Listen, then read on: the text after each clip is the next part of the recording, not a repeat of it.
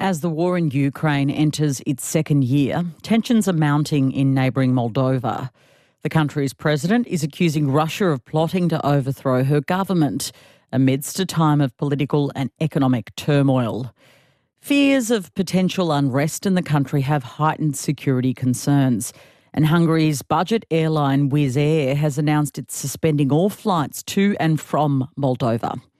Denis Cenusa is a Moldova expert with the Eastern Europe Studies Centre and joins me now from Giessen in Germany. Thank you so much for your time, Dennis. Is Moldova the next Ukraine? Thank you for the invitation. I think that Moldova has been a collateral um, victim of the events in Ukraine for for for uh, a long time, and uh, it is only about some um, some additional problems that the country is facing due to pre-existent Russian threats in Moldova. So the country is under threats, but uh, the most, the, the largest amount of, of issues that the country faced were coming uh, due to Russian aggression against Ukraine as part of the cascading effects there, there have been anti-government protests this week in Moldova. The the president has accused Russia of using saboteurs to destabilise her country and bring down the government.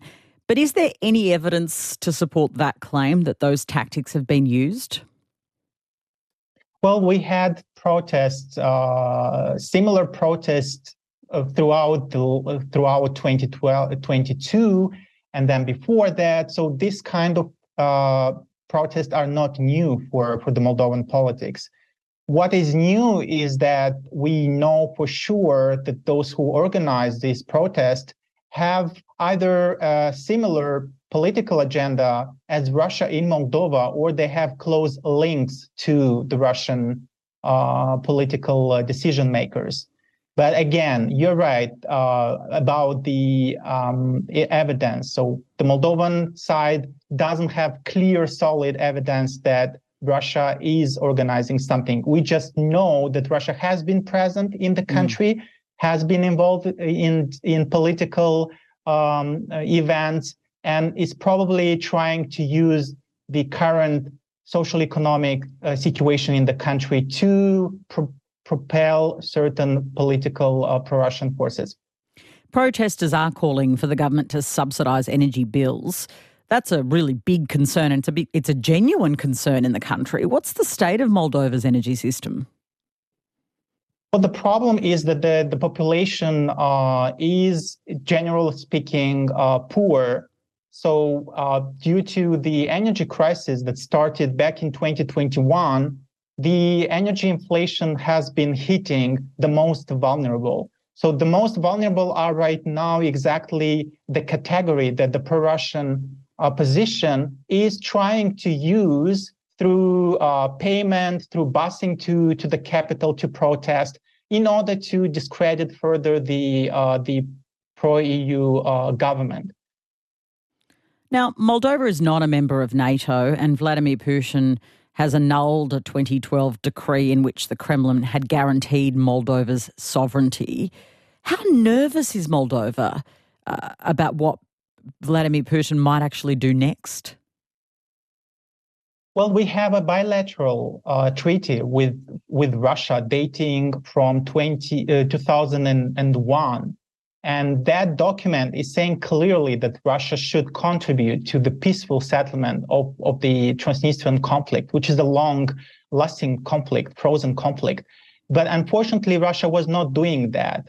So the uh, scrapping of a decree of 2012 doesn't really change the fact that Russia was not contributing to really solve the existent conflict before that. So it is just a document which was rather uh, which was rather related to the relations of Russia with the West than something that was concerning specifically Moldova.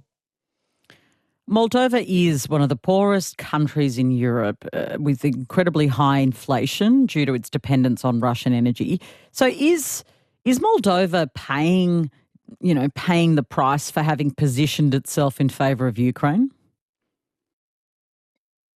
Well, this is a very good question. I think that Moldova has been filling the energy dependency on, on Russia last year, but it has managed to actually decrease it very significantly. Now the country can import gas from Romania, from, uh, from Poland and other European countries via Ukraine, as well as from uh, Turkey and Azerbaijan through a reverse virtual flow that allows actually to bring more gas to, to Moldova. Now, the problem is the price. And here is exactly where Russia is trying to give argument to the pro-Russian forces about the possibility of these political players to obtain cheaper gas from, from Russia. Like, for instance, is the gas that Belarus is buying or Armenia, which is below $150 uh, per 1,000 cubic meters. So, given uh, given that they've obviously been trying to not be as dependent on Russia, what do you expect in terms of a Russian response here? Obviously, there are you know high tensions at the moment, but what what's anticipated? What do you think Russia is capable of in in the next few weeks and months?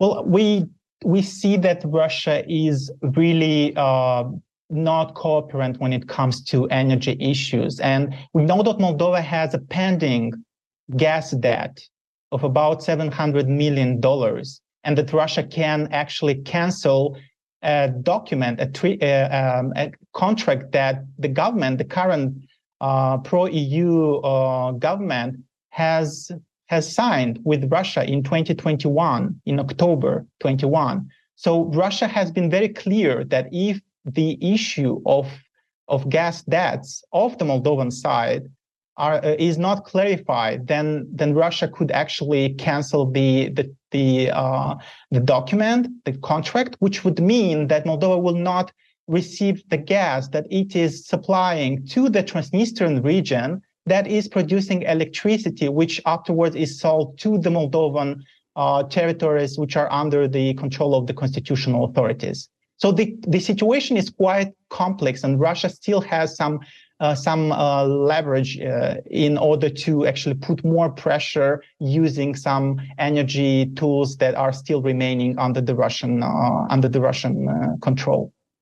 Dennis, many thanks for your time. Thank you again for having me. Dennis Cenusa is a Moldova expert with the Eastern Europe Studies Centre. You're listening to ABC RN Breakfast. ABCRN helps you understand the world. Find more of our stories on the ABC Listen app.